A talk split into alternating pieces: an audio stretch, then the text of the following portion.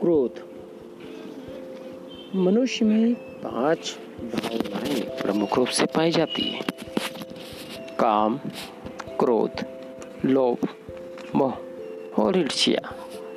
इनमें क्रोध की भावना बहुत ही प्रबल होती है। क्रोध पूरे जीवन मनुष्य को घेर कर रखता है।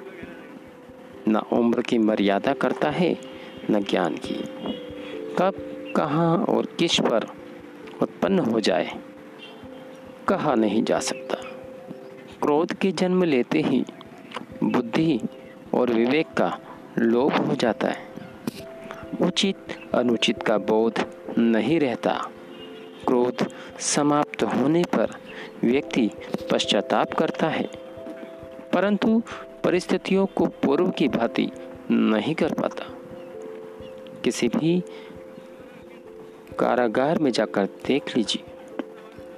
अधिकांश अपराधी अपने क्षणिक आवेश या क्रोध का परिणाम भुगत रहे हैं। अगर हम क्रोध भी बार बार करते रहे तो यह स्थायी रूप से हमारे स्वभाव का हिस्सा बन जाएगा। रामायण में एक प्रसंग है। जब भरत जी भगवान श्री राम को मनाने के लिए वन में जा रहे होते हैं तो लक्ष्मण जी को मिथ्या भ्रम हो जाता है कि वहाँ भगवान श्री राम पर आक्रमण करने आ रहे हैं। महादेव पुरुष भरत जी के लिए लोभी और लालची जैसे अनुचित शब्दों का प्रयोग करते हैं, पर जब उन्हें सच्चाई पता लगती है तो उनके पास पश्चाताप के अलावा कुछ नहीं बचता।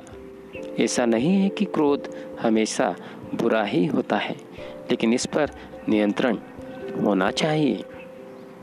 महाभारत में भीष्म पितामह ने उचित समय पर क्रोध नहीं किया, जिसकी वजह से उन्हें बाणों की शैया मिली।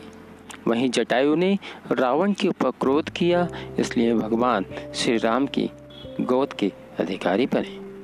अभ्यास के माध्यम से हम भी अपने क्रोध पर नियंत्रण कर सकते हैं। धन्यवाद।